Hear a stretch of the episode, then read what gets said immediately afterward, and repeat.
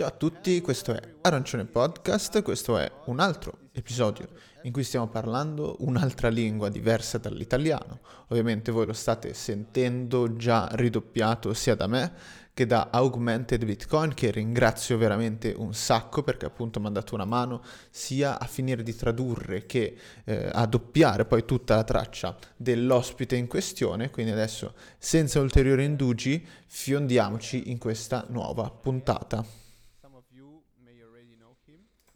Quindi parlando di ospiti, oggi abbiamo un ospite super speciale.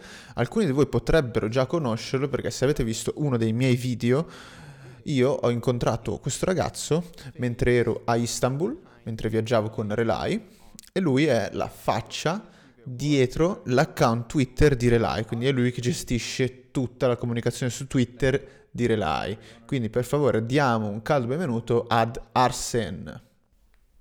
Grazie. Sono molto onorato di essere qui e dai, parliamo di Bitcoin.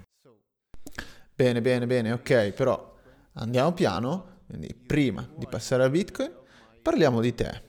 Chi sei? Che alcuni dei miei ascoltatori non ti conoscono ancora, quindi per loro sei solo un, un logo che gira intorno al Twitter postando cazzate e queste robe qua.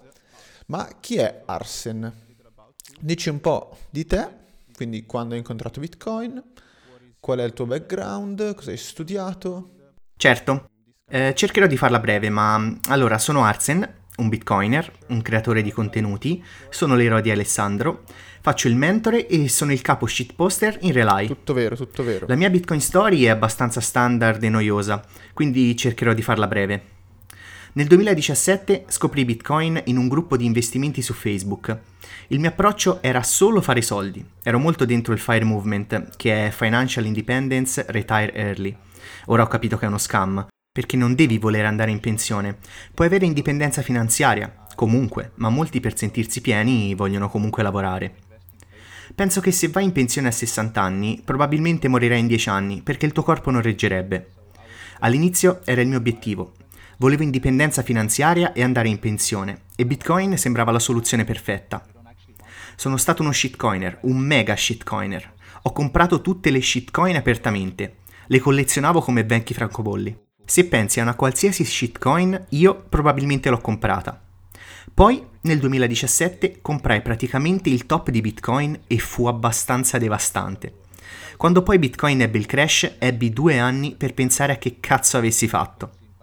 Questo mi portò nella tana del bianconiglio e quando ne uscì vendetti tutte le mie shitcoin e mi interessai solo a Bitcoin perché per me era l'unica cosa per cui valesse la pena spendere tempo e l'unica cosa che davvero faceva la differenza. Il resto è rumore. O meglio, potrebbero esserci qualche tipo di applicazione nelle shitcoin, ma personalmente ho scelto di focalizzarmi solo su Bitcoin.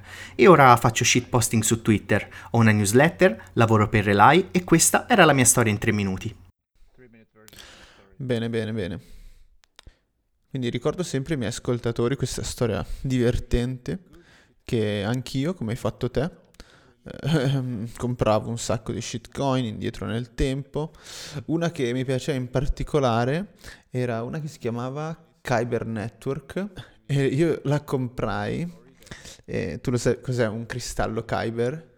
No, praticamente il, i cristalli Kyber sono quelli che servono in Star Wars per creare per costruire le spade laser, sono i cristalli per costruire le spade laser, quindi è una roba completamente nerd che non aveva alcun tipo di eh, senso, utilità, era proprio solo una cosa divertente a caso. E io ero tipo wow sì super figo mega interessante.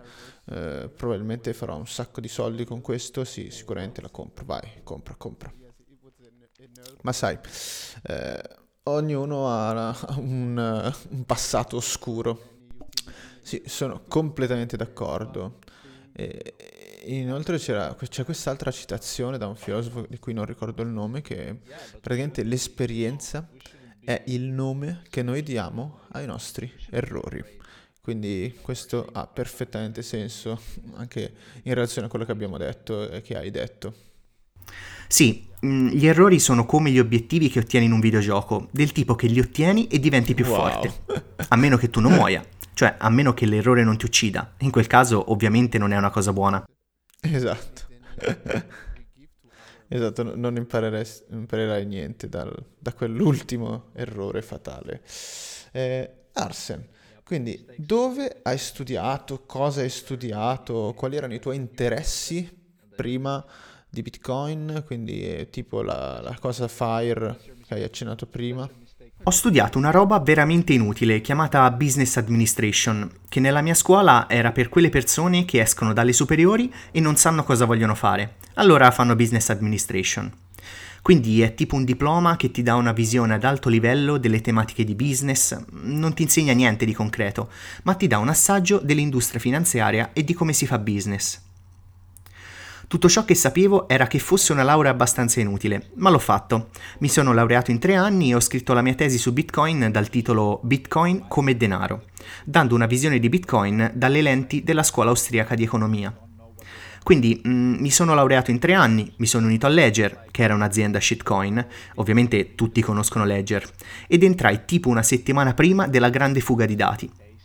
E fu divertente averci a che fare, ma sentii come un peso perché stavo abilitando la shitconeria. Sai, ho visto un bel numero di novizi venire rovinati da coin con nomi di cani. Ora lavoro in Relay e se parliamo dei miei interessi sono una persona veramente noiosa. Vado in palestra qualche volta, o almeno ci provo. Guardo Netflix e so che è una roba molto fiat da parte mia, ma non mi interessa.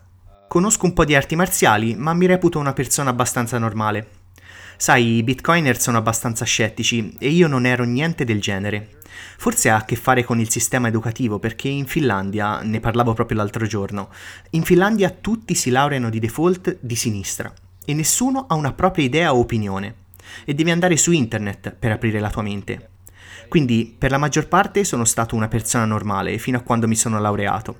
Poi, seguendo tutte le persone radicali sul Bitcoin Twitter, anche io sono diventato un radicale. Wow, è molto interessante e in effetti il tuo non è un, un percorso molto diciamo tradizionale, quindi sei andato da un settore che era quello appunto business administration a un, un posto da shitposter, a un maestro shitposter, quindi dov'è che hai imparato tutte quelle cose che ti hanno consentito di fare il tuo lavoro, che ti consentono di fare il tuo lavoro al momento. Sì, quando si parla di marketing, se studi marketing, stai probabilmente sprecando il tuo tempo, perché le tattiche cambiano molto spesso, ma i principi sono sempre gli stessi. E di sicuro puoi impararli, ma solitamente o li hai o non li hai dentro di te. La maggior parte del marketing è essere gentili con le persone. Per essere bravi nel marketing, ma anche nello shitposting, devi avere empatia, devi metterti nei panni delle persone e imparare come pensano, ma devi anche essere bravo a farlo. Probabilmente è parte della mia personalità, ma devi essere bravo ad attirare l'attenzione. Con il marketing la risorsa principale che devi ottenere è l'attenzione, perché senza attenzione non hai nulla. Non hai un audience per cui puoi creare contenuti, a cui puoi vendere qualcosa. Vedi, io non avevo alcuna esperienza nel marketing e nei social media, ma quello che mi ha fatto ottenere questa posizione è stato essere veramente fastidioso con il nostro CEO Julian, scrivergli in DM su Telegram, non lasciarlo mai in pace e fornirgli valore costantemente.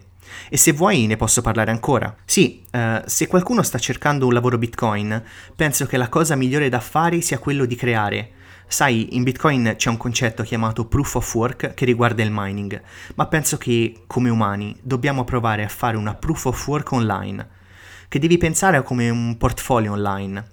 Penso che ci sia una grande richiesta di lavori Bitcoin, ma l'offerta è molto piccola. C'è una grossa differenza tra queste due, quindi c'è una grossa competizione. Bitcoin stesso è un movimento che affonda le proprie radici nell'open source non ci sono molti soldi che girano, quindi le persone contribuiscono, aiutano come volontariato, con lavori di traduzione e tantissimi altri. Penso sia utile costruire il tuo portfolio online, che può essere quello che fai, tenere un podcast eh, Bitcoin, io ho una newsletter, puoi scrivere articoli, avere degli spaces su X, qualcosa che dimostri che sei proattivo e che ti metti in gioco, e che hai la volontà di fornire valore alle persone. Penso che questo faccia una grossa parte per avere un lavoro in Bitcoin. Ovviamente il tuo curriculum deve essere buono e cose simili, ma in Bitcoin non conta molto a mia opinione.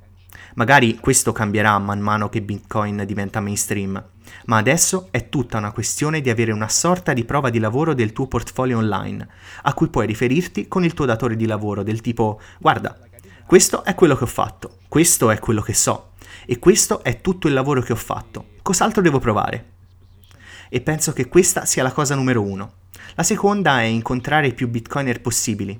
Dovresti partecipare ad ogni meetup vicino a te. Il networking è sempre molto importante. La maggior parte dei lavori non vengono postati online, ma viene assunto internamente o tramite contatti. Quindi il networking è importante. Creare una specie di circolo di fiducia. Puoi pensare a te stesso come un nodo e sei connesso con altri nodi con cui parli e devi essere ben connesso. Vedila come essere un nodo Lightning, che è ben connesso e con della liquidità. Non so se questa analogia aiuta qualcuno, ma sì, decisamente, devi avere un network, fornire un sacco di valore, avere un portfolio online, devi darti da fare. Quando feci il primo colloquio con Relay non venni assunto perché non parlavo tedesco, non avevo alcuna competenza formale di marketing, avevo una laurea in business, ma continuai a mandare meme a Julian, fornire valore, dicendo Sai, sarebbe una buona idea postare questo, dovreste provare quest'altro. E poi era una roba per cui non provavo a prendermi qualcosa, stavo solo fornendo più valore possibile. Ma non farmi andare avanti con questo monologo, dimmi anche tu che ne pensi. Wow. Sì, sì, sì, è una storia davvero incredibile, quindi hai veramente messo tutto il tuo impegno per entrare in Relay e alla fine ce l'hai fatta. Quindi stai facendo al momento un lavoro incredibile, chiunque io conosca può affermare, può confermare che l'account di Relay è uno dei più attivi, uno dei più divertenti, uno dei più, sai, uno dei più vicini ecco, ai, ai bitcoiner, quindi stai veramente facendo un ottimo lavoro. Sì, grazie. È probabilmente grazie a tutti i bot russi che ho comprato e follower no. finti. Quelli aiutano parecchio. Dai, siamo seri. Penso che molte aziende Bitcoin facciano schifo nel marketing, solo perché i Bitcoiner lavorano nelle aziende Bitcoin e io sono un Bitcoiner, quindi capisco. Come ho detto, quando parli con le persone devi capire la tua audience, metterti nei loro panni, capire i loro problemi, quali sono i loro sogni e le loro aspirazioni, e hai bisogno di molta empatia. E accettare le persone come sono. Avere un'azienda Bitcoin e i Bitcoiner che gridano metti fine allo Stato a qualche nonna di 70 anni probabilmente non funzionerà, anzi darà una pessima impressione. Quindi penso che sia sempre importante capire con chi stai parlando. Ovvio, sono un bitcoiner, quindi per me è molto facile parlare con i bitcoiner, ma abbiamo anche un'audience diversa. Molti degli utenti di Relay non sono bitcoiner, sono persone normali, quindi bisogna sempre riflettere e capire con chi stiamo parlando, in modo da passare come un'azienda che li capisce. Certo, è stato un lavoro duro creare il brand di Relay sui social media, ma è sempre super soddisfacente e se qualcuno è interessato posso parlare di come ho fatto, quali cose fare, eccetera. Sì, sì, sì, sarebbe interessante. Ma allora, prima fammi dire qualcosa. Io sono molto d'accordo con tutto il discorso proof of work che hai fatto perché anch'io dico sempre le stesse cose, tu, tutta la pleb, tutti i pleb italiani che vogliono provare a entrare a fare un Bitcoin job e sono molto spaventati perché appunto magari non hanno un background particolare in nessun campo specifico.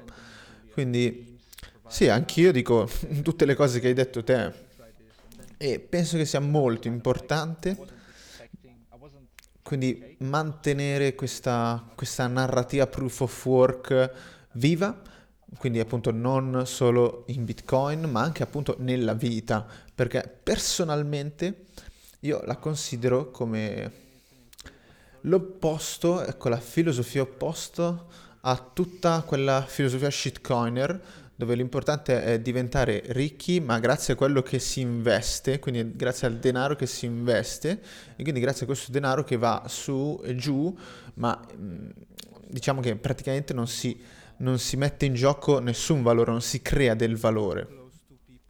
Invece è pieno di gente qua in Italia che vuole creare del valore, sta creando del valore, quindi ci sono tanti space in italiano che parlano di Bitcoin, alcuni stanno aiutando i merchant ad accettare Bitcoin, per esempio in Romagna, che è una regione dell'Italia, abbiamo veramente un sacco di eh, fruttivendoli o ristoranti o altre imprese agricole che vendono i loro prodotti in Bitcoin e ci sono persone che stanno creando liste per mettere in contatto queste persone con i clienti per ora anspillare altre persone, quindi tante persone che stanno portando valore a tutto diciamo il mondo Bitcoin. E quindi io non ho visto mai nessuno questo, mai, ma, non ho mai visto questo sforzo per nessun'altra, diciamo, causa, questo sforzo comune, questo senso di comunità. E Bitcoin sta radunando persone con un'idea comune di libertà, con un'idea comune... Allora, lo so che possono sembrare parole grosse, ma è quello che penso. Quindi ognuno di noi sta cercando più libertà, sta cercando la libertà di spendere quando vogliamo, cosa vogliamo e come vogliamo. Quindi t- tutte queste cose qua. Noi vogliamo solamente che queste cose vengano, eh, vengano portate anche ad altre persone. Ok, lo so che non tutti sono pronti ad accettarlo, molti non ne hanno bisogno perché qui siamo appunto in Europa, siamo nel primo mondo, abbiamo tutti i servizi che il primo mondo può offrire, quindi non c'è la, la, la necessità, la vera necessità di uno strumento come Bitcoin eh, in termini di appunto pagamenti veloci o in termini di avere la possibilità di spendere, perché qui abbiamo comunque tantissime banche, tantissimi sistemi di pagamento, quasi tutti noi abbiamo un conto in banca, quindi non c'è proprio il bisogno di Bitcoin. E dal lato privacy ancora non è sentito questo problema, quindi non è assolutamente ancora trattato, non è un, non è un tema caldo. E nessuno appunto ne è preoccupato, non è preoccupato dei propri dati che vengano diffusi, che vengano conosciuti da tutti. Quindi diciamo che la persona media italiana non sente il bisogno di Bitcoin. Però, detto ciò, ci ho detto, ci sono veramente tante persone e sta crescendo veramente tanto il numero di coloro che stanno entrando in Bitcoin per la libertà e per porre rimedio appunto a tutti i problemi che ho appena detto. Che ho appena sì, elencato. Sono d'accordo. Eh, giusto qualche appunto. Sono d'accordo con l'ideologia che hai menzionato. È sempre una questione di dare contro a prescindere. Ecco, gli shitcoiner. I progetti possono sembrare dei razzi, ma solo perché vogliono esclusivamente prendere. Ed è anche il motivo per cui lo spazio dei venture capitalist shitcoiner ha molti più soldi. Ecco perché i progetti shitcoin e le aziende shitcoin sono così più grossi di Bitcoin. Perché hanno molti più smart money, e, e sto facendo le virgolette, eh. mentre Bitcoin è molto diverso. Senza volontari non sarebbe Bitcoin.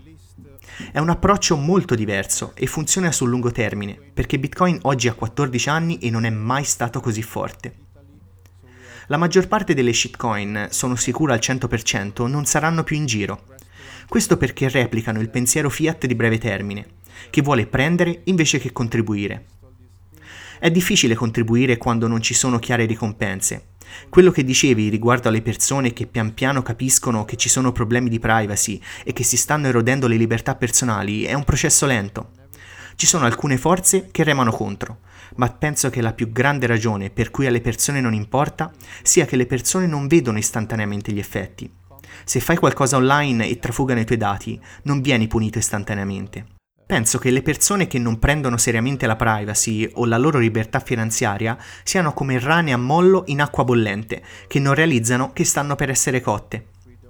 E penso che un'esperienza negativa dopo l'altra cambierà come le persone vedono queste cose. L'adozione di Bitcoin impiegherà molto tempo, è un processo lento, ma non dovremmo andare sui tetti e urlare che Bitcoin è la soluzione. Lo Stato è il problema. Dovremmo essere consapevoli rispetto alle credenze delle persone e aggiustare il nostro messaggio in modo che lo capiscano. Ecco, queste erano un sacco di cose tutte insieme. Spero di essere stato chiaro. Sì, assolutamente. Assolutamente. Quindi io ti ho parlato, esatto, ho parlato un po' di qua della comunità italiana che è veramente molto attiva. Ora, tu stai vivendo nelle isole sovrane? Mi trovo sull'isola di Reunion, dove vivo, che è una piccola isola, non è sovrana. Fa parte della Francia, accanto alla costa ah, del okay, Madagascar. Okay. Reunion Island, Reunion Island, ok. sì, no, no, no, no, no, perché ho detto sovereign. E, ok, quindi e com'è tipo la, la comunità Bitcoin lì nelle il Reunion Island, ci sono alcuni meetup. La comunità qui è molto forte perché c'è solo una persona, che sono io. Non ho incontrato nessun bitcoiner qui e non saprei nemmeno come trovarli. Sono sul Bitcoin Twitter da 5 anni e ci sono alcuni francesi, ma non credo che vivano su quest'isola. So che se volessi potrei trovare qualche bitcoiner, ma vivo abbastanza lontano, quindi li contatto online, faccio meetup online, chiamate come questa, così posso parlare con le persone. Aiuta a lavorare in un'azienda bitcoin, ma a parte questo qui sono abbastanza isolato. So che l'Italia è il nostro terzo mercato per Relay, ma so anche per aneddoti personali che le conferenze in Europa sono piene di italiani e non so se ha a che fare con la cultura italiana. Forse agli italiani piace soltanto mandare a fanculo lo Stato e sono così ingovernabili, ma ci sono un sacco di italiani in Bitcoin, se comparato con la dimensione del paese. Forse tu sai dirmi perché ci sono così tanti italiani in Bitcoin e perché è così attraente per voi. Ovviamente posso parlare mm, per me, mm, per come sono cresciuto io e quello che ho visto, diciamo, nella mia vita. Ecco, diciamo che si cresce sempre con questa idea che comunque i politici sono persone brutte, no? cattive, corrotte. Sì, ma non solo io, ma si è sempre tutti scontenti dei politici. L'opinione pubblica odia più o meno i politici, tutti i film insegnano che i politici non sono persone incredibili, non, non agiscono per il bene, sono corrotte.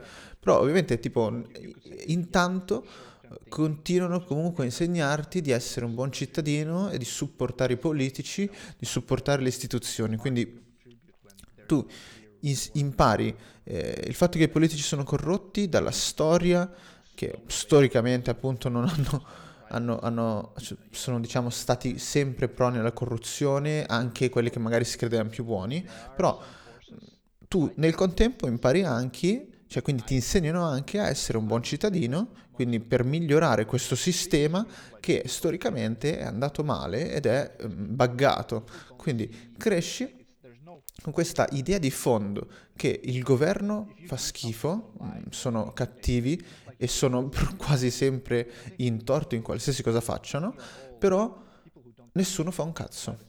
Quindi nessuno fa niente, tranne tipo qualche manifestazioncina super inutile. Quindi il, l'attivismo politico in, in, Italia è veramente un, un, un circo, un, sai, allora quello con i clown, gli elefanti. Esatto, è esattamente quello. È veramente uno spettacolo ridicolo, nessuno fa nulla. Un clown show, esatto, un clown show. Esatto, praticamente c'è un partito che sa, che, che dice ok io farei questo e invece l'altro partito che in campagna dice ok io farò questo più questo e io invece questo meno questo per questo diviso questo ma proprio cose a caso giusto per parlare eh, che però alla fine portano alla stessa conclusione quindi è tutto un po' la stessa salsa veramente eh, noiosa eh, triste quindi in sintesi, tutti sanno che i, i politici fanno schifo, ma tutti continuano a votare e a supportare questo sistema. Quindi n- non c'è assolutamente nessun senso in tutto questo, perché tutti appunto sanno dentro di sé che i politici fanno cagare. E quelli che stanno cominciando a capirlo e stanno cominciando a interiorizzarlo in maniera più profonda, con più dati, quindi approfondendo, leggendo un po' di più, con più consapevolezza. Ecco, loro sono quelli che stanno entrando in Bitcoin, che stanno trovando in Bitcoin tante delle risposte che hanno sempre cercato e che non hanno mai trovato.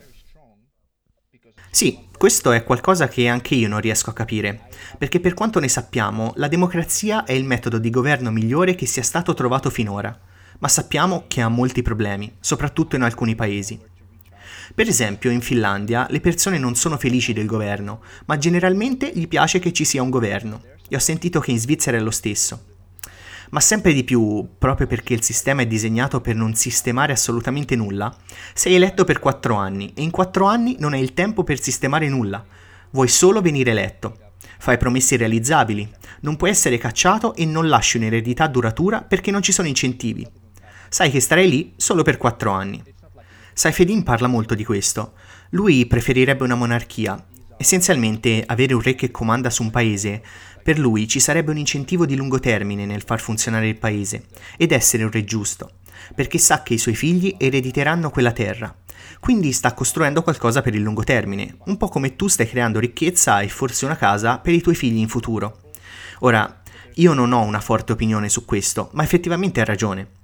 Anche se cresci credendo nel governo, che ci sono brave persone, e io non credo che le persone che lavorano nel governo siano cattive persone, è solo il sistema che è costruito con incentivi pessimi. Ma una volta che capisci che ti hanno mentito su una cosa, entri nella tana del bianconiglio del tipo su cos'altro mi hanno mentito? Ovviamente con il Covid ci sono state un sacco di informazioni contraddittorie che sappiamo oggi siano chiaramente sbagliate, ma molti governi spingevano perché seguivano un'agenda e lo stesso vale con Bitcoin. I governi palesemente alterano le statistiche sull'inflazione usando metriche casuali che non sono rilevanti per le persone normali. Nascondono la stampa di denaro, non sono trasparenti e non hanno mai detto esplicitamente che stampano denaro. Se mentono sui soldi, su cos'altro mentono? e quindi inizi a diventare una specie di teorico cospirazionista e dici ok, non posso credere a niente di quello che dici, visto che hai già violato la mia fiducia una volta o più volte. Sì, e penso che sia quello che stiamo vivendo adesso, principalmente in Occidente. C'è molta insoddisfazione sociale. Me, le persone non si possono permettere il cibo, c'è l'inflazione, i millennial sono tagliati fuori dal mercato immobiliare, i boomer se la godono nelle loro case da 3 milioni di euro che hanno pagato con una busta di patatine nel 1963 uh, e altra insoddisfazione che deriva da quello che menzionavi, uh, mancanza di privacy, sorveglianza vogliono maggiore controllo. Questo è uno degli incentivi del sistema, di crescere. Il che... sistema non incentiva a diventare più piccolo e dare alle persone più libertà. Quindi sì, gli italiani non sono gli unici che si stanno svegliando, perché la maggior parte dei governi vogliono crescere e vogliono controllare ed essere i pianificatori centrali. Vogliono giocare a fare Dio essenzialmente. Ok, sì, eh, sei, hai tirato fuori diversi argomenti molto interessanti, quindi democrazia, tirannia.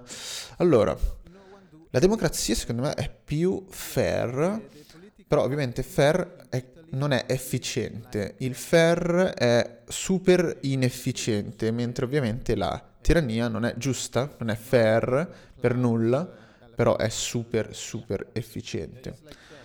Quindi noi tendiamo a conservare un po' di libertà eh, che abbiamo imparato quindi a, a, conquistare durante la storia e tendiamo alla democrazia, quindi tentando di non nuocere a nessuno e a nulla, ma quello che in realtà di cui abbiamo bisogno, se, abbiamo, se, se vogliamo andare verso un, una società anarchica, criptoanarchica, probabilmente avremmo bisogno di un tiranno che per 5-10 anni dopo il suo mandato probabilmente si suicidia, si suicida, magari con una, una bomba nella sua testa eh, che scade, e quindi da, da, lì in poi probabilmente saremmo in grado di costruire una società che magari è anarchica, però ecco, forse, non so, un'opzione, eh, stiamo veramente parlando di eh, voli pindarici, però esatto, probabilmente quella figura eh, probabilmente sarebbe così efficiente da creare le condizioni perfette per poi partire e costruire una, una, società anarchica. Ovviamente dobbiamo contare sul fatto che quella persona eh, agisca per il bene, che in realtà è molto improbabile, quindi è quasi impossibile, quindi è, è proprio... Sì, ti stai praticamente fidando che la persona sarà un buon governante. Esatto, esatto, è proprio improbabile, quasi impossibile, però probabilmente è quello che sarebbe necessario eh, per passare da questa società a una completamente criptoanarchica, anarchica, basata sull'anarchia. Perché l'alternativa è che noi facciamo una rivoluzione, noi combattiamo, quindi con le armi e tutte quelle cose lì, perché non penso che eh, quindi le banche falliranno solo eh, grazie al fatto che il, la, la, moneta verrà svalutata e quindi diventeranno più deboli sempre nel tempo e quindi noi pacificamente le, le, le, sopraffarremmo con, nostro, con la nostra moneta super forte Bitcoin e quindi le cose da lì andranno bene. Ecco, noi avremo bisogno di combattere in qualche modo a un certo punto. Sì, questo è perché dovresti fare MMA, Alessandro. No, ma è veramente un tema interessante e penso che siamo veramente fortunati a vivere adesso, perché assisteremo a come questa roba pazzesca che è Bitcoin, eh, come cambierà essenzialmente il modo in cui i governi operano. Hai detto che i dittatori sono estremamente efficienti. La Cina sta distruggendo tutti quanti, è uno dei paesi più ricchi del mondo perché se lo può permettere, proprio perché è così efficiente. Naib Bukele in El Salvador è riuscito ad applicare Bitcoin perché è essenzialmente un dittatore, un dittatore benevolo, ma è comunque un dittatore e credo che il tentativo della dittatura di raggiungere l'efficienza sia una cosa di breve durata, mentre la democrazia è più un pensiero di lungo termine. Anche se la società potrebbe non essere così efficiente nemmeno l'economia, certo, ma in Cina vedremo disordini sociali, sicuramente, e anche in El Salvador. Riguardo a come sarà il mondo criptoanarchico, mm, non ne ho idea. C'è un modo di dire in Bitcoin, lentamente e poi improvvisamente. E io credo che l'adozione di Bitcoin stia avvenendo lentamente, ma ci sarà questo punto di rottura, ci sarà un grande shock. Le persone sono inerentemente, non vorrei dire inerentemente violente, ma la violenza è naturale e le persone vanno in strada per protestare contro qualcosa e penso che ci sarà un brutto momento nella storia umana, durante la bitcoinizzazione o chiamala come vuoi, ma onestamente penso che le persone si organizzeranno sempre in gruppi e ci sarà sempre una gerarchia tra le persone. C'è sempre un leader e ci saranno sempre i seguaci. Anche se potrebbe non piacere ai bitcoiner, ci sarà sempre una specie di governo, ma probabilmente sarà più opt-in, dove ci saranno molteplici strutture governative o giurisdizioni e potrai andare nei negozi, farai acquisti, sceglierai tra diversi prodotti e spero che il futuro sarà più aperto, dove puoi decidere tra giurisdizioni, dove vuoi pagare, che tipi di accordi prendere ma sicuramente penso che sarà brutto prima. Ci saranno disordini sociali e dovremo prendere una posizione. Esatto, sì, noi qua nel, nel- nel mondo civilizzato, mentre tu sarai lì nella tua isoletta, eh, che starai ballando e chillando in spiaggia, mentre noi qui staremo facendo la, la guerra civile. Beh, eh, questo posto è francese e sai cosa si dice dei francesi e delle rivolte? Bruceranno questo posto e io scapperò in Italia, nella tua cittadella. Eh, sì, è, uno- è un'opzione, eh, può essere, può essere un'opzione. Onestamente, voglio solo dire un'ultima cosa. Noi non sappiamo nemmeno se l'anarcocapitalismo funziona. Non è mai stato provato. Potrebbe funzionare su una piccola scala, con persone di simili vedute, ma nel momento in cui molte persone diverse, in gruppi, inizieranno a organizzarsi, e solitamente quando un gruppo diventa abbastanza grande, cercheranno di fottere gli altri gruppi e cercheranno di violare le libertà dei gruppi e obbligare i gruppi più piccoli a fare ciò che vogliono. E credo che torneremo alla democrazia ma ovviamente con un Bitcoin standard i governi saranno più piccoli, ma esisteranno comunque in qualche forma e sarà affascinante essere uno spettatore. Esatto, esatto, sarà assolutamente affascinante poter scoprire, diciamo, questa nuova società che, che si creerà, però boh, probabilmente nessuno di noi vivrà a lungo abbastanza per viverla, ma sarà molto interessante mm, vivere il processo, diciamo. Andando avanti, abbiamo parlato un sacco di proof of work ed entrambi stiamo facendo qualcosa. E quindi, per esempio, questo podcast, però, per esempio, anche tu, lato tuo, oltre ad essere un dipendente di Relay, hai la tua newsletter. Parlaci un po' della tua newsletter. Uh, sì, posso parlare della newsletter. Mm, non coprirò tutto perché alcune parti sono noiose, ma essenzialmente è una newsletter settimanale che tratta le news. È una newsletter ottima per le persone che non hanno il tempo di passare tutta la settimana su Twitter e che vogliono avere le cose più importanti, curate da me e penso che funzioni. Ovviamente sono di parte, ma mi sto divertendo a scrivere la newsletter. È come cambiare aria rispetto ai social media che sono spesso tossici, rumorosi, ci sono persone arrabbiate. Quindi per me è stato un ottimo sbocco scrivere di Bitcoin. Questo mi obbliga a imparare di più su Bitcoin. Già, perché se vuoi scrivere di un tema, devi davvero capirlo. Quindi sì, lo sto facendo per motivazioni egoiste e spero che qualcuno mi segua e che gli piacciono i miei contenuti. Assolutamente, io posso al 100% consigliarvi la, la newsletter di Arsen. La potete trovare ovviamente nei link che metterò qua in descrizione dell'episodio.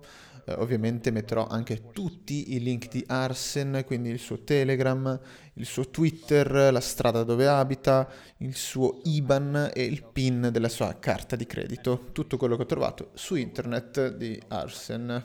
E il mio account Pornhub, tutto, cercando di fare sats. Eh, esatto, esatto, il suo OnlyFans anche. È davvero una... è divertente, ma è anche informativa. E forse è troppo corta, ecco sì, forse è troppo corta per me, perché io quando, quando, la, quando mentre la stavo leggendo mi, mi piaceva leggerla, però eh, finiva troppo velocemente, quindi ne volevo di più, e cavolo. Puoi eh, leggerlo di nuovo. Eh sì sì, posso, posso leggere ancora, ma non è la stessa cosa, non è come un, un buon un buon film che, beh, quello sì, puoi, puoi rivederlo un'altra volta e te lo gusti. Sì, onestamente per me ci sono alcune ragioni per tenerla corta. Mm, primo, è facile da scrivere. Ma di nuovo, per me non è un problema scrivere una newsletter da 6 minuti. Adesso provo a tenerla sui 3 o 4 minuti, ma penso anche che la maggior parte delle persone abbia bisogno di qualcosa di rapido, che cattura la loro attenzione. Il problema con la maggior parte dei contenuti Bitcoin è che sono lunghi, asciutti e io voglio qualcosa di diverso. E penso che questa newsletter sia una boccata d'aria fresca, perché non è asciutta, è super veloce. Ottieni i migliori bits curati da me, almeno a mia opinione, potresti non essere d'accordo. Immagino ah. che se vuoi di più, leggi quello che scrive Alessandro. È la mia ispirazione. Sì, sì, sono il tuo eroe, diciamo. Lo sto praticamente copiando. Siamo ognuno l'eroe dell'altro. Sì, Ah, sì, sì, assolutamente. Quindi sì, se, se capite l'inglese, se potete leggerlo bene, dovete assolutamente dare un'occhiata alla newsletter di Arsen. Andiamo avanti e Arsen, Arsenio, sai di cosa vogliamo parlare adesso? Vuoi parlare di pizza? Mm, ti piace la pizza? Mi piace l'ananas sulla pizza. Ecco, ananas sulla pizza. Eh, che vergogna. Non mi cancellare adesso. Ah, invece sì. Cancellerò tutto questo episodio solo per quella sentenza. Per quella ok, frase. possiamo smettere di registrare. E per quanto riguarda la tua famiglia, la tua ragazza? Giusto? Fidanzato, sì, oh, ero, ero, serio, giusto, sono impegnato.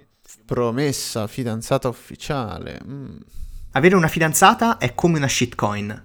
La cosa vera è sposarsi, quella è la via Bitcoin, e avere tanti figli. So che hai una fidanzata, sei uno shitcoiner, devi chiederle di sposarti. Sì, oddio. No, no, no, io non, non credo nel matrimonio. Ho letteralmente una ragazza amica. Niente di più e niente Quindi, di meno. Hai due cose. Quando hai una moglie, hai solo una moglie. quando hai una fidanzata, hai sia una ragazza che un'amica. Perché quando ti sposi, smettono di essere tue amiche. Non so se smettono di essere ragazzi, ma sì, sono d'accordo, non credo nel matrimonio.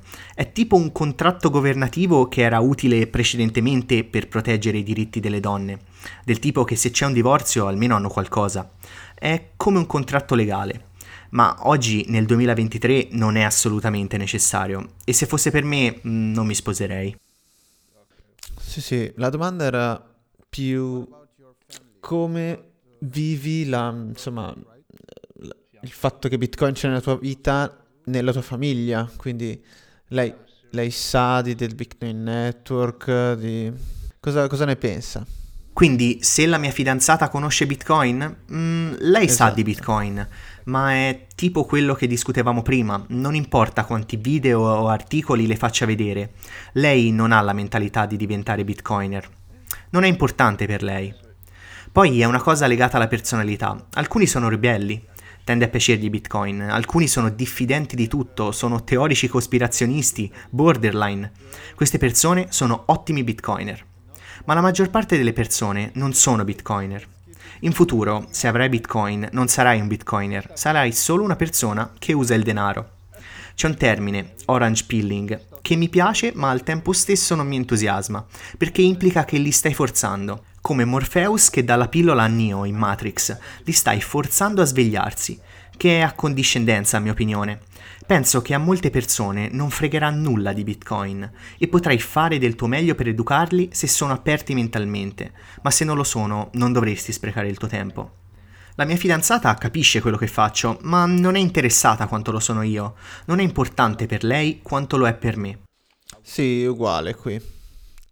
Io appunto l'ho, l'ho un po' forzata a, ad avere un piccolo stack di Satoshi, ma... Sì, Noi qui lei, siamo aperti lei, mentalmente.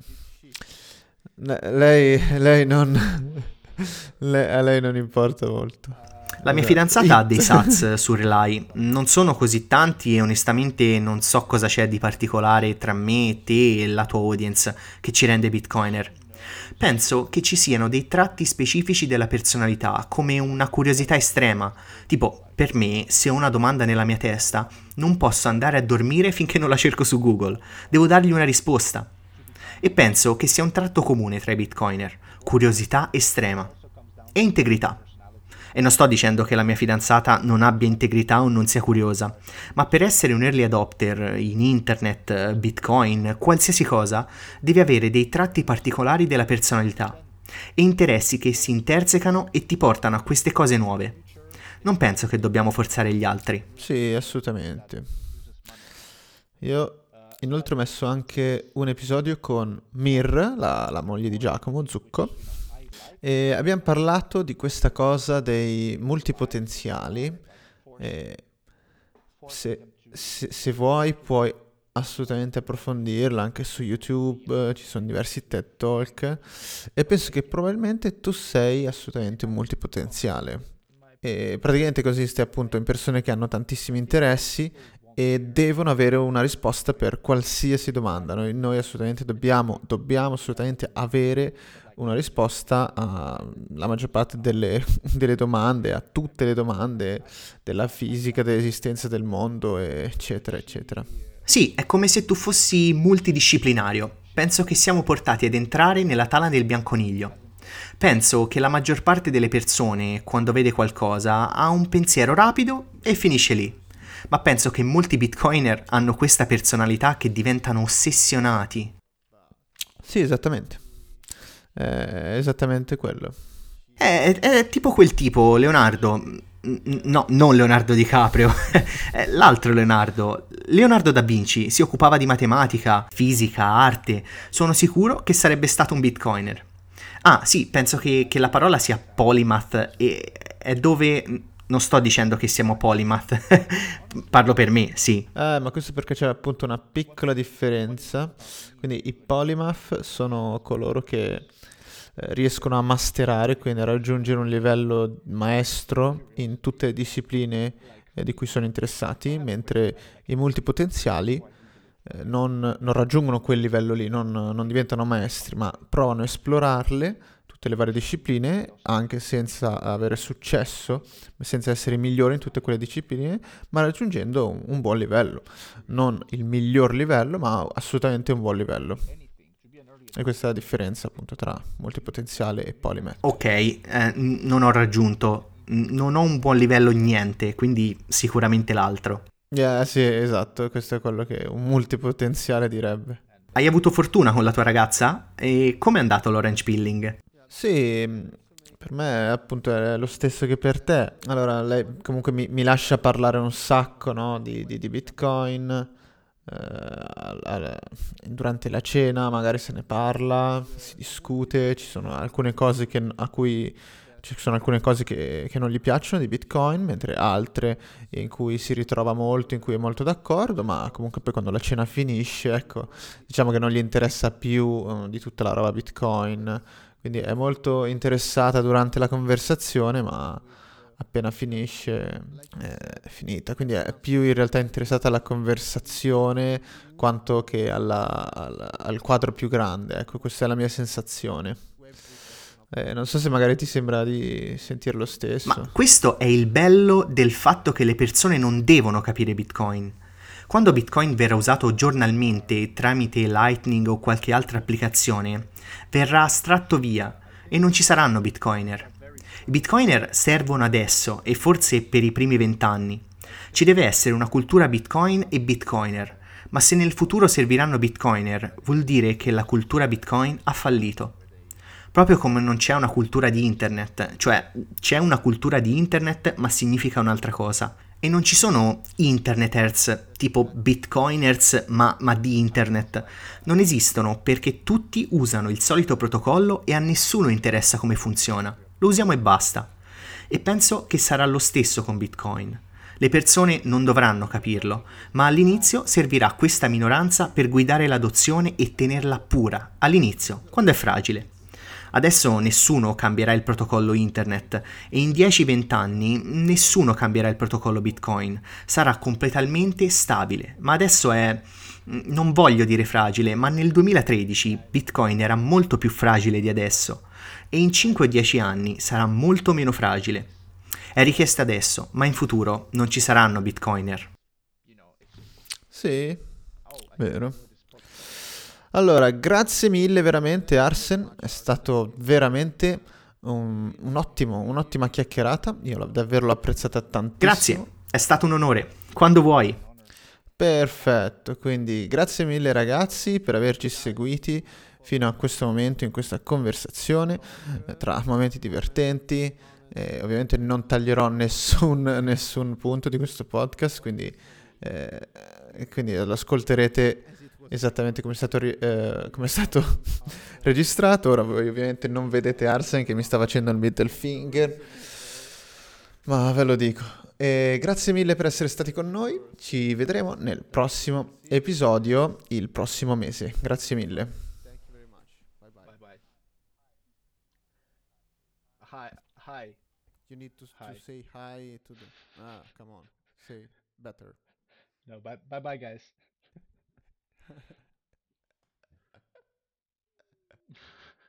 yeah. The, the, the, okay. The last one was. You're gonna you're gonna cut it.